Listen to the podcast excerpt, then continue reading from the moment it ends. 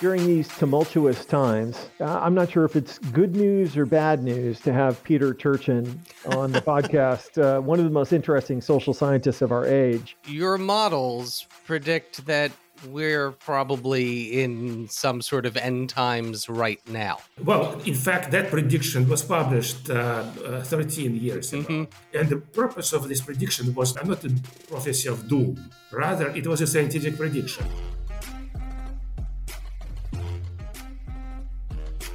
From the home offices of Civic Ventures in downtown Seattle, this is Pitchfork Economics with Nick Hanauer, the best place to get the truth about who gets what and why.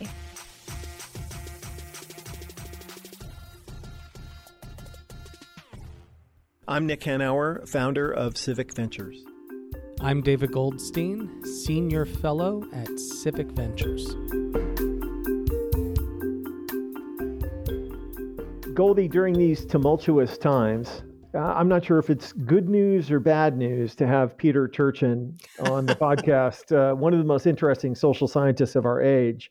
Uh, uh you know, a person that I know you and I both greatly admire, uh, who has infused the study of history with approaches and insights from other fields, uh, like you know, science, scientific fields, for more than a quarter of a century. Um, and, and you know, talk to him about his new book, End Times: Elites counter elites and the path of political disintegration. because we're seeing just a lot of political disintegration go on right now. But you know, we've we've been uh, watching and reading Peter's work very carefully. Uh, War and Peace and War, Ages of Discord, and other books. Uh, Ultra Society. Yeah, yeah. Um, and he's just a fascinating guy who has applied complex systems analysis to history and it's super interesting, but it is very depressing uh, because the really you think you think a book titled "End Times" is depressing? yeah. uh, no, let's be clear. He's talking about now. yeah, right.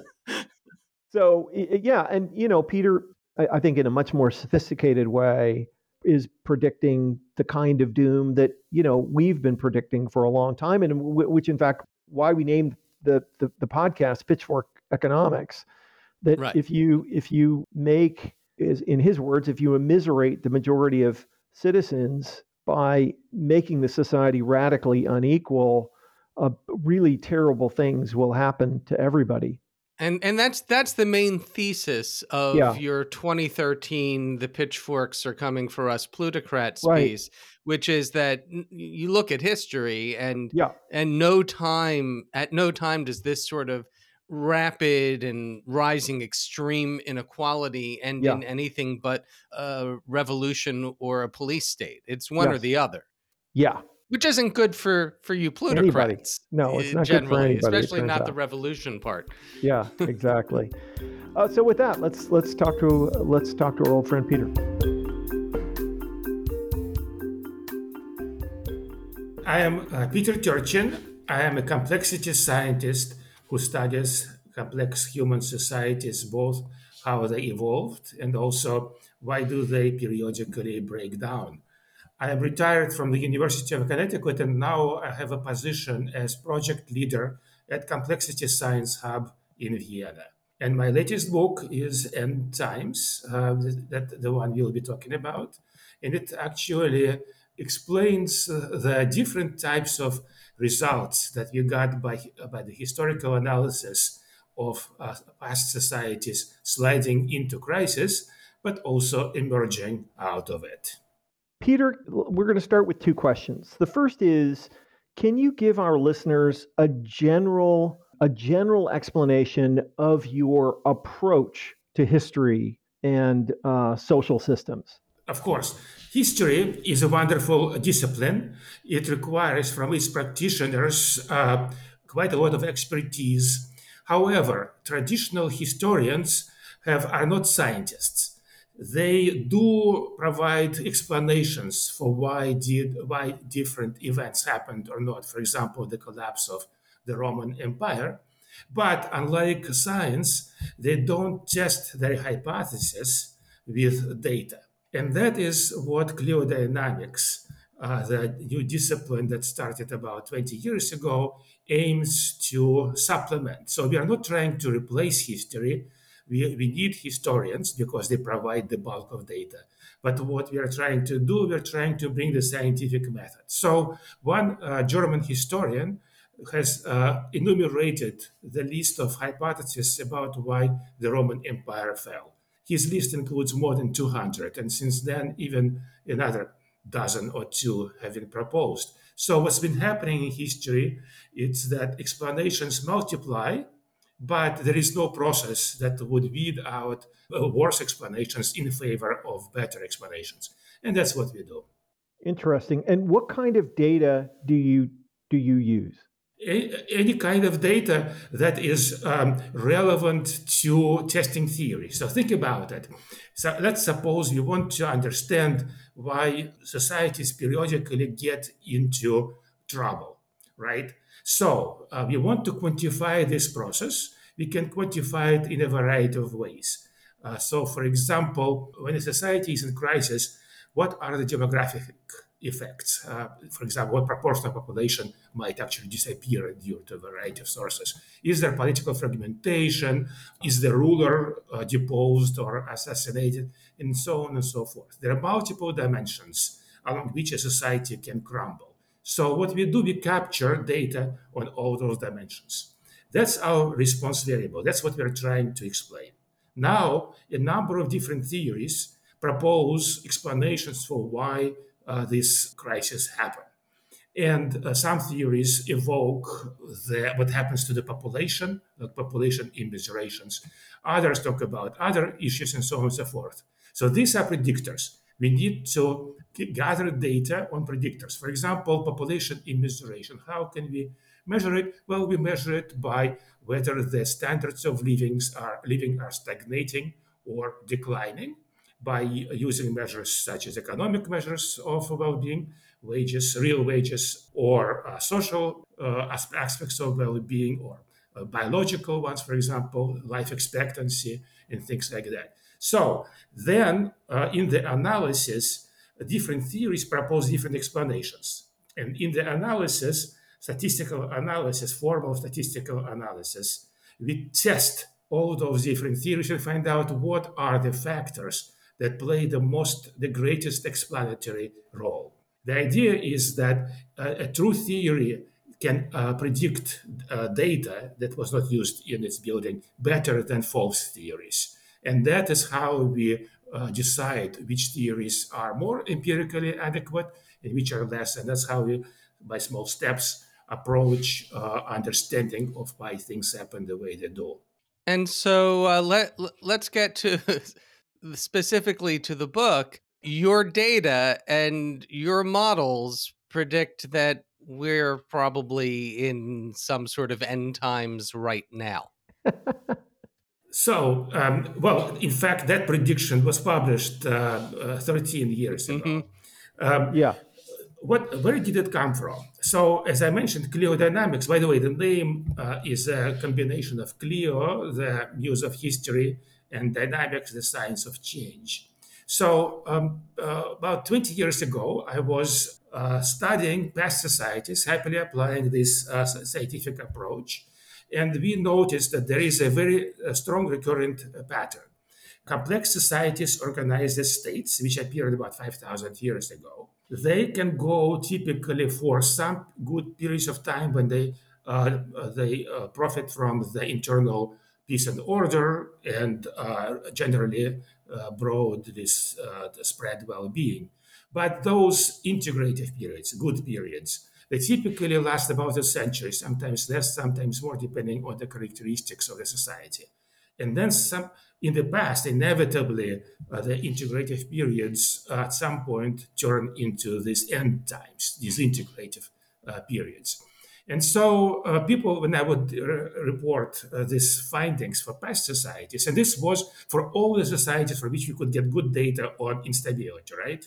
Uh, quantitative data on stability, we see this recurrent pattern uh, repeating. So people kept asking me at seminars, well, okay, where are we? And so I decided to look into the United States, the society which I know from inside.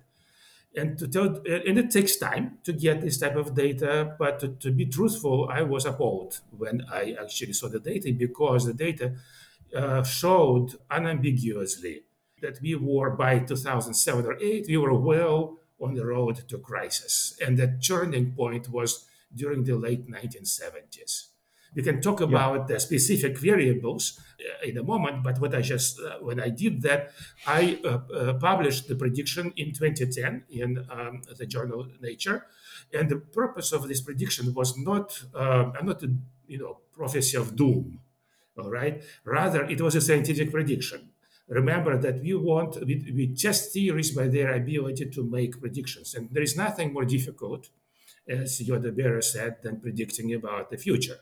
All right, and that's why I published this prediction, not fully expecting that it would be uh, fully fulfilled. Furthermore, this prediction does not have uh, individuals such as Donald Trump or anybody. I had no inkling who Donald Trump would be, but it talks about a generic class of uh, counter elites. We can talk about that in a moment. All right. And so what happened in the next 10 years was every time we would give a talk, I would say, my God, we are on the same trajectory towards crisis. And of course, 2020, especially uh, January 6, 2021, um, uh, pretty much uh, it dawned on everybody that the United States was in crisis. And so, would you say just a bit more about your general perspective on the evolution of societies? Because you've, you've, you've talked about it obliquely, but just state your basic thesis. Well, my basic thesis is that, first of all, it's a very interesting question. How come the majority of humans, 99.9%, live in large scale uh, societies organized as states, all right, except for some few tribes in Amazonia? That is a novel thing. For 97% of our evolutionary history, we lived in small scale societies, and then beginning 10,000 years ago, but especially 5,000 years ago, the first states appeared and they took over the world. So that's the first big question, and that is the one which I spend a lot, of my team spend a lot of time uh, trying to understand, collected huge amounts of data, and tested theories. But then also, as I mentioned earlier, as you study the dynamics of past societies, we see uh, that there is this, it's not a cycle, it's not a mathematical cycle, it's not precise all right? And in fact, we know why it's not precise because we know in my book I explain why some societies are on the fast on the fast cycles, others are in the slow, slow cycle, and so on and so forth. Right. So the next question was uh, precisely why uh, do complex societies periodically break down, and that's where uh, we have we are. That's uh, that's the focus of uh, my group's current research.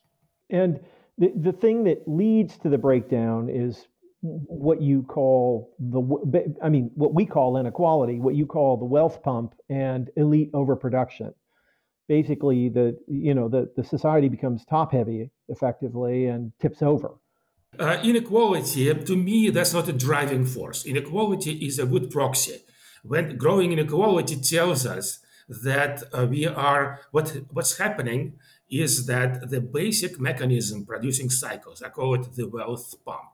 The wealth pump, this perverse wealth pump that pumps uh, the riches from the poor and gives them to the rich. All right. The action of this uh, mechanism can be measured uh, by the proxy of uh, different types of inequalities. But the actual drivers are three. So maybe this is a good time for me to explain them. Well, first of all, um, what happens is that you get pop- uh, population immiseration. So in the United States, we've seen uh, the real wages stagnate and, in fact, uh, decline for many uh, chunks of population, such as the two thirds of the population without college degrees. Now, this is the most obvious uh, driver for instability because it creates a lot of discontent. And um, the, this discontent uh, takes the form of uh, well in the past this would be like peasant rebellions for example you like you uh, like to talk about pitchforks all right yeah. so that's uh, that's what we would see the popular discontent would take the form of Wat Tyler uh, rebellion in um, 14th century england or some similar uh, rebellions elsewhere. However by themselves that popular discontent and we call it mass mobilization potential, to use the technical language, is not enough to tip a society into uh, into full blown crisis. Because you know, think about Wat Tyler uh, rebellion. The armored and uh, knights, uh, mounted and armored knights, just had no problem killing off those uh, peasants and uh, you know chasing them away. Today, if you look at riot police, the state is can be very strong and and an armed rebellion against the state really and well, thankfully, actually has no no prospect for success. So you need other ingredients, and these are the other two um, drivers. The other two uh, drivers are first of all the money that go that uh, the pump uh, moves from one sector of this population to another has to go somewhere. Where does it go? It goes to the economic elites. And that's what we see in the united states. Over the past 40 years the number of uber wealthy let's say people who have 10 million or more of wealth this number has increased tenfold right population grew by 40 percent but the number of decamillionaires increased tenfold. And the same thing we see there are more billionaires uh, at the top end, and there are more millionaires, uh, mere millionaires at the bottom end. Now, at, on the one hand, you might say that, well, this is so nice and peachy. After all, isn't that what uh, the American version of capitalism shouldn't do? And uh, that's fine and peachy for the 1% and 1% uh, of 1%. But why is it uh, bad, uh, even discounting the fact that the rest of the population is immiserating? Why is it a danger for the society? Well, overproduction of wealthy elites has uh, in it the seeds of the conflict. Because many of these newly wealthy people they want to translate their economic power into political power. They either run for office themselves like trump or bloomberg or Stephen Forbes and unsuccessfully, or they uh, run uh, candidates, they fund candidates. And so, as a result of that, this wealth, extra wealth, is translated into the surplus of political uh, aspirants. The field becomes much larger, but the number of positions is still the same. And as a result, competition intensifies. Some competition is good, but excessive competition corrodes the structure of the society. I use uh, the game of musical chairs in my book to explain this. Just imagine that instead of uh, taking chairs away after each round, round you uh, merely add more players. So you start with 11 players, and 20 players, and 30 players, same 10 chairs. So you can imagine uh, the potential for chaos. Somebody is going to start breaking rules. All right, you can easily right. translate this uh, um, abstract idea into practical examples. And then the break, uh, rule breaking spreads. So the, the game of musical chairs, right? As mm-hmm. as you increase the number of players uh, massively, two, three, four times. And remember, we have ten times as many uh, wealthy people, uh, people with uh, large amounts of wealth. Not all of them, of course, are going to uh, turn into political aspirants but some will. And that's why we have a surplus of such um, uh, aspirants. And then many of them become frustrated, and uh, as they are frustrated, some proportion of those will turn into what we call, uh, in the theory, counter elites. These are people who are driven not necessarily by materialistic things, because they perceive the whole system as unjust right? Because here are very smart, uh, good people, but they are frustrated in getting ahead. The system is clearly unjust. So the proximate motivation is often the struggle against injustice. So, so, so as a good example, you can see this happening right now. Uh, over the past forty years, as you said, the number of the super rich elites have increased tenfold whereas the number of seats in Congress has remained completely stagnant. And so, right now, as we're recording this, the uh, we have this fight in the House over uh, who the next speaker will be, and you see all the norms and all the functionality decaying right before our eyes. Yes, precisely. In fact, we can think, and I, in the book I explain that you can think of the new populist uh, right wingers uh, in within the Republican Party as a kind of dissident elites, right? They're trying to take over that party. So it's not a violent revolution like Bolshevik revolution or French Revolution. It is a revolution which is played out in the legal and uh, public uh, space. So this is a very good example. And I know you've mentioned this. The lawyers are always the most dangerous in when it comes to revolutions.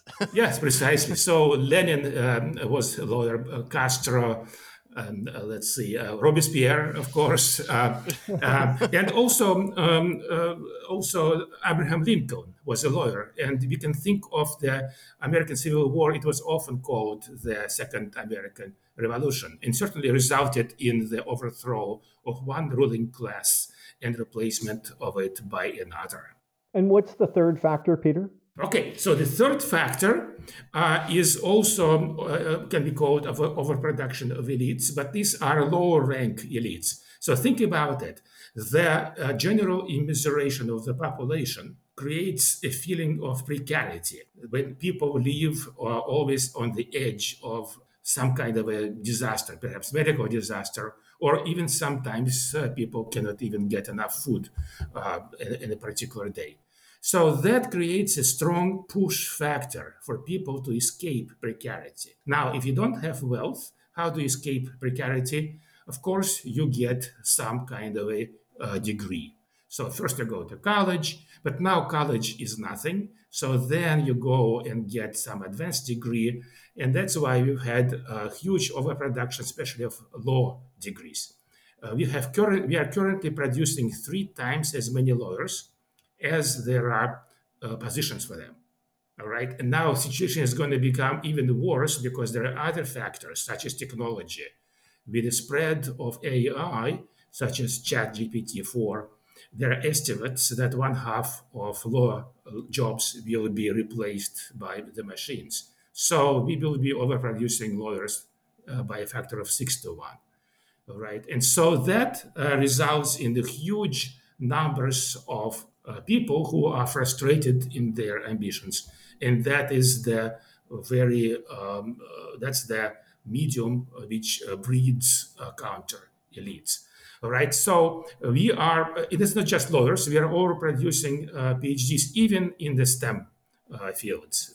remarkable as it may sound and especially, but of course, the worst overproduction is in the, the humanities fields, and that's where we have uh, huge. That's me. Yeah, exactly. So he, I, he, I, was a history major. History, yep. English, you know, uh, education. Uh, all of those people are usually overproduced, and that's the breeding ground for radical movements. That has been the the, the case before. So, uh, the, in the, the Bolshevik Revolution was not accomplished by the peasants or, or workers. It was accomplished by counter elites what happened there. I talk about this more detail in more detail in the book.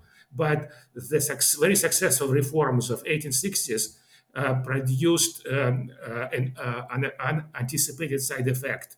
Most of the nobility became very impoverished, and they went into the universities, and that's what basically created those radical movements. And so this is what we are doing, and this is what in, happens in Europe as we speak, has been happening for the last about uh, two decades, getting worse and worse. So this is the third. So three together: popular immiseration, overproduction of people with wealth, and overproduction of degree holders. Right together, that's an explosive combination. You've described my role in this, Nick. I'm a counter elite, uh, but you don't mention me by name in the book. You do, however, mention Nick. Explain his role in this. well, um, if we uh, start thinking about now, let's start thinking about how do we get out of this, all right? And right. here, let me just say that um, what we found is that um, the road to crisis is actually fairly channelized. It's like um, a ball running a valley with steep walls. There's not only one place for it to run. But once you get to crisis, the whole avenue of possible trajectories open up for you. That's actually a good thing. When, uh, from the science point of view, it becomes very unpredictable. So science is not terribly helpful uh, here, at least uh, science at the uh, at the current stage of development. And by the way, as an aside, we are building Crisis DB, which has now nearly 200 cases of societies getting past societies, getting into crisis and out. And our hope is that by having more data, we would be able to discern the patterns better. But for us right now, the hopeful, uh, the hopeful lesson is that it is possible to get out of crisis without uh, major bloodshed. Unfortunately, only about 10 15% of societies getting into past crisis were able to find this route. But now, hopefully, we know more. You should be able to, uh, to do a better job. All right. So, um, one thing that we see in success stories, uh, the uh, thing that uh, that essentially um, makes them uh, similar to each other is that there are always a prosocial section of the elites who manage to persuade the rest of the elites using their popular discontent, right, that we uh, will either uh, have reforms from above or we'll have revolution from below. That's precisely what Alexander II said, the Tsar of Russia, who was uh, who engineered the great reforms during the 1860s and postponed revolution by 50 years as a result. All right.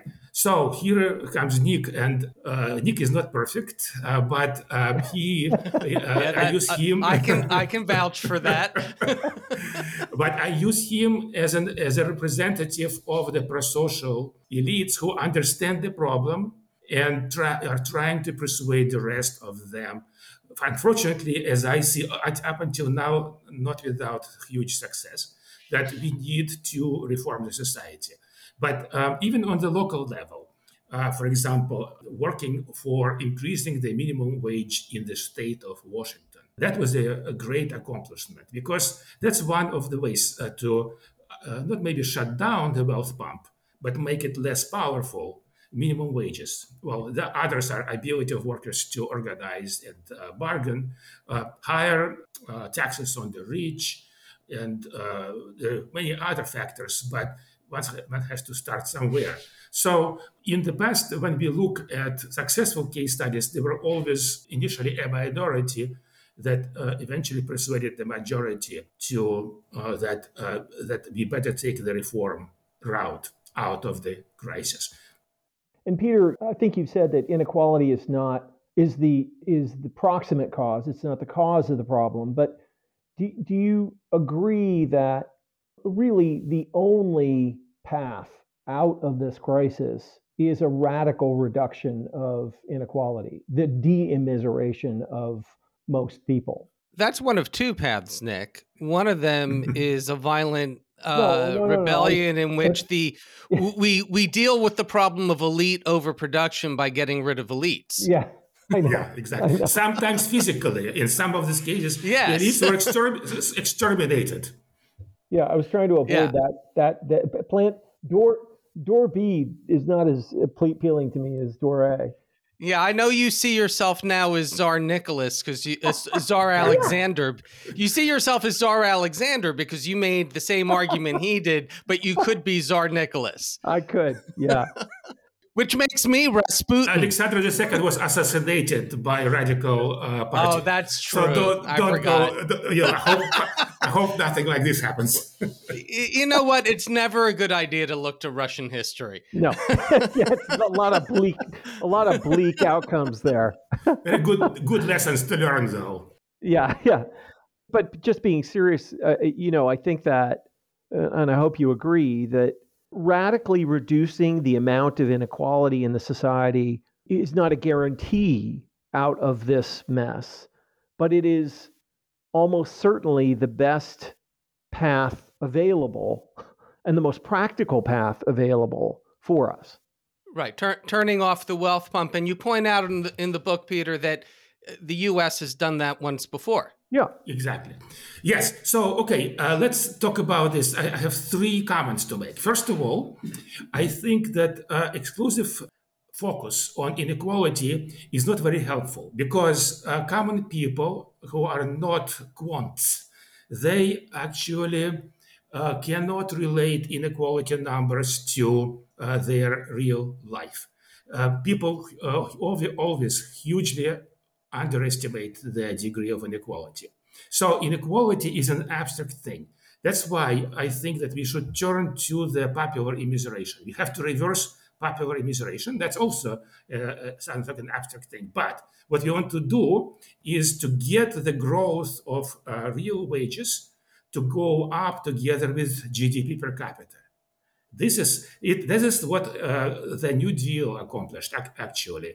And so, until late 1970s, uh, the wages and GDP per capita grew together, and then they departed, and the gap is what creates the wealth pump. So if we yeah. shut down the wealth pump, if we get the wages to grow together with uh, the economy, with the rest of the economy, then uh, first of all we uh, we uh, decrease the immiseration, we increase the, the well-being, the economic well-being of people. Secondly, it will have the effects on uh, sociological measures of well-being. So we know about deaths of despair. I talk about it in the book, right? So by giving people hope and also the feeling that they are that they, their life is improving for them right that's the important thing um, we uh, we will ameliorate those things. And we also shut down the wealth pump and stop the overproduction of uh, wealthy people. Uh, that's the second uh, point. The third point uh, that i want to make is that we should do this but we should not expect immediate results. There, well first of all it will take time to persuade the other elites. We, in all the success stories, uh, you know, for example, another success story was the Chartist period in Great Britain. It took like 30 or 40 years to actually ac- accomplish the necessary reforms and shut down the wealth pump. All right, hopefully it will take, uh, it will be faster uh, in um, our case if uh, we are successful, right? But uh, just don't expect immediate results. Secondly, social systems have a lot of inertia. Even uh, we, I have, in fact, ran some models. Uh, we, we, can show that even once you shut down the wealth pump, it will take uh, multiple years, more than a decade, for these effects to percolate and have an effect on instability. So we should be thinking about all these processes in the long term. So what what does this say about our short term future, uh, I know you've uh, talked pessimistically about 2024, about the prospects for 2024. What's it? Well, tell me honestly, like? do you are you are not worried about 2024? I think liberal democracy is facing an existential crisis. That's what I think right also. now. That that's yeah. how I feel. It's never been so it's never been so fragile. We're in violent agreement. Yeah. So uh, there is nothing we can do about uh, 2024. Uh, certainly not I and not even uh, you guys. So uh, in a way, uh, here this is uh, doom, basically, right? Uh, that's what that's the way I, I see it. I hope that I'm wrong because I'm by nature I'm, a, I'm an optimist. Uh, so my personal thinking about it, we, there is nothing I or we can do for the short term. So, but we need to start working for the long term now. All right, and so we need to get the idea. Let's forget about inequality let's get the idea that uh, people's lives should improve with every generation. That's uh, what um, Americans experienced prior to 1980s or so. All right, we should get back on track. People, each um, uh, the children should live better than their parents. All right, how do we accomplish this? Um, this is uh, this is uh, becomes a, a, problem for uh, politicians working together with um, opinion um, uh, influencers and scientists. Here, I would suggest that we also should invest more in uh, uh, in quantitative social science, so we can actually avoid unexpected results of, uh, of our actions. Essentially, what we should start doing is we should start run models to see to run different ideas for how to get the situation better uh, and see whether there is any nonlinear feedbacks that come around and, bite, and bite you in the behind. So we need to get uh, on board uh, general public, uh, then uh, opinion influencers. It's not necessarily uh, people who work for New York Times, but more social media influencers. scientists should be a part of that um, mix. We get we get should get pro-social politicians and put pressure on the elites. Remember that the current situation is unfortunately quite uh, lucrative for the 1%.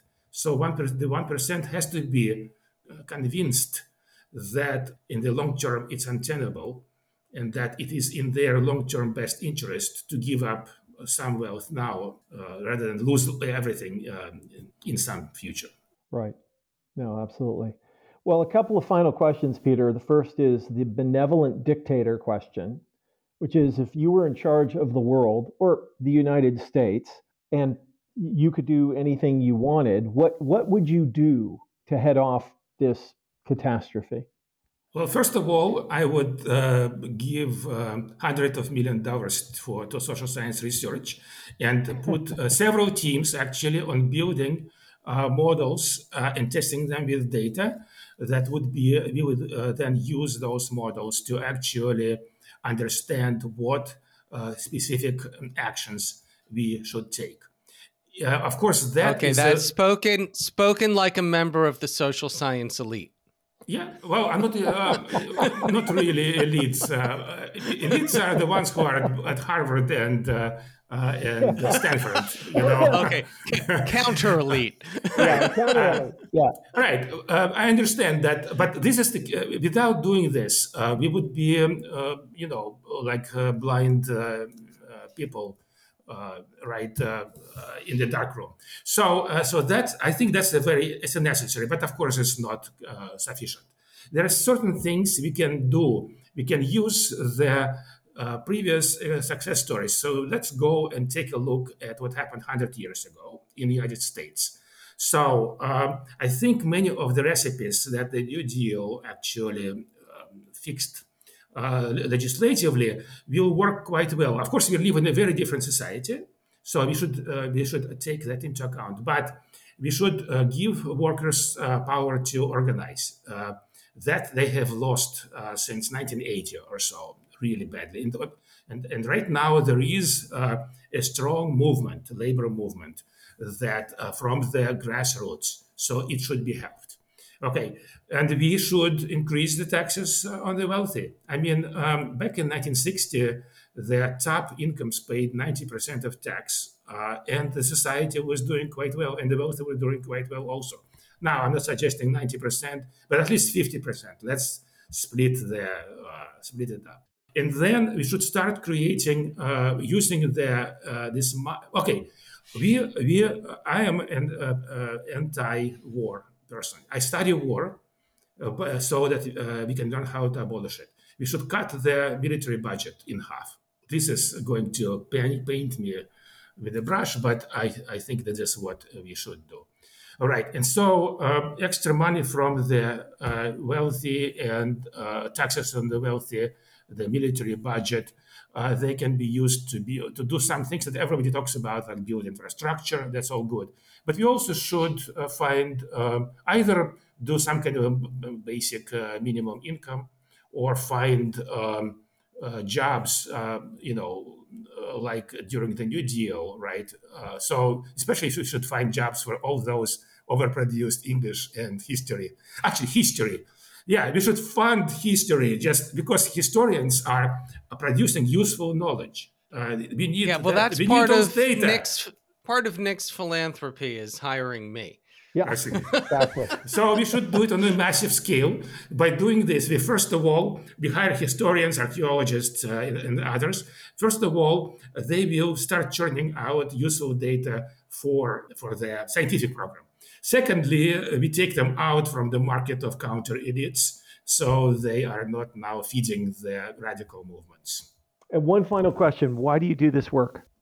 I'm a scientist. I am motivated uh, by the search for truth.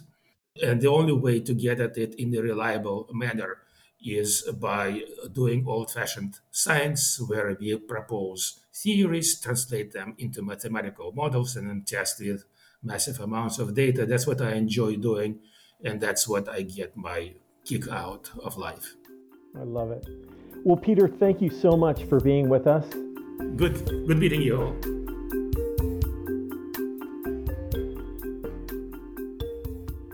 I think a lot of people might come away from this conversation with uh, Peter, Nick, and think, oh, that's all very theoretical, cliodynamics and all that. You can look for patterns in history and make predictions. But really, when you look what's when you look at what he's talking about, when you read that book, the specificity, and you look at what's happening now, this really speaks to the moment. When he talks about the wealth pump, uh, how we turned the wealth pump off uh, with the New Deal and had three decades of broad based prosperity and relative stability. And then in the 1970s, we turned that wealth pump back on through the neoliberal revolution, through market fundamentalism. This is what we've been talking about for the past few years on the podcast, right? That you can go back to the mid late 70s and see that that divergence between productivity and wages and see this $50 trillion upward redistribution of wealth and income. And we see the results in the popular immiseration, the, the immiseration of huge segments of the American public, and in the extreme wealth that has been accumulated by, well, people like you, and the anger that it's generated in counter elites like me. And what Peter is telling us is that this isn't unusual. Th- no. This has happened many, many times throughout history, and it doesn't end well. It has political and societal consequences that are often catastrophic. Yeah. And this is this is why when when my rich friends tell me I'm too lefty, I tell them that I'm actually what stands in between them and the true left, right? They, they, they, should, they should be not crawling, not walking, but running towards increasing their own taxes and paying folks more. Uh, because in the absence of that, the chances are not good that the cushy lives that we all lead will continue in the same way. I just think it's so obvious. And you know, a lot of them understand that from uh, the uh, bunkers they're buying. They're they're yeah. no, right exactly. you you know that's happening. I look, it's a it's a it's a terrifying prospect. But how can you live through this moment and not see it? And it's and it's not just you know the this total disintegration of uh, our political system. Uh, how half the country doesn't trust elections anymore. How the House Republican caucus can't even follow its own rules to elect a speaker.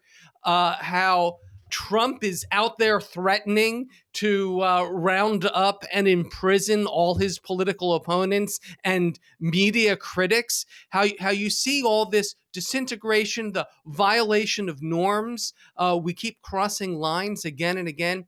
You see all that at the same time we have you know in the moment the war in ukraine we have uh, what's happening uh, in israel and gaza as we're recording this.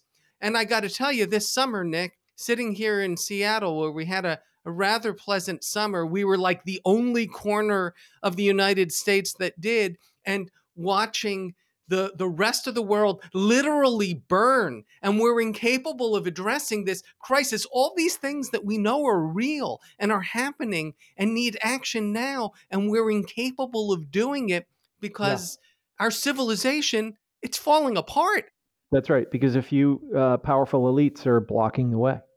Right? Yeah, and yeah. yeah, and the way I feel it, I don't know if you ever saw it, Nick. It's old. It's like late fifties, nineteen sixty film on the beach yeah. Um, the the the storyline being that that the, the, nuclear war has happened and it takes place in Australia and uh, the northern hemisphere has been wiped out and they know that the radiation is drifting their way and in a month or so they'll all be dead and it's about that that month or so just waiting for it to happen that's how i felt this summer sitting here comfortably in seattle watching the rest of the world fall apart And I'm okay right now. I'm okay right now. But it's it's coming. It looks like it's coming, Nick. And uh, so it's just up to you as one of the pro social yeah. elites. Yeah, yeah, I'm on it. Yeah. Yeah. Right. So do your job, Nick. Yeah, I'm working on it. Yeah. Okay. Okay. Well, that was that was a fascinating conversation. It's never uh, never joyful to talk to Peter, but he is smart. he is. It's a lot of interesting things to say. It is. So. It is a fascinating book. Uh, again, uh, the book is End Times: Elite, Counter Elites, and the Path of Political Disintegration. We will provide a link in our show notes and. We urge you to buy it at your local independent bookstore, or if you have to, because it's just more convenient at that big online monopolist that we shall not mention.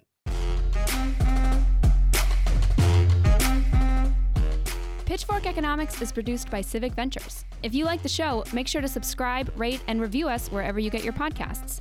Find us on Twitter and Facebook at Civic Action and Nick Hanauer. Follow our writing on Medium at Civic Skunkworks and peek behind the podcast scenes on Instagram at Pitchfork Economics. As always, from our team at Civic Ventures, thanks for listening. See you next week.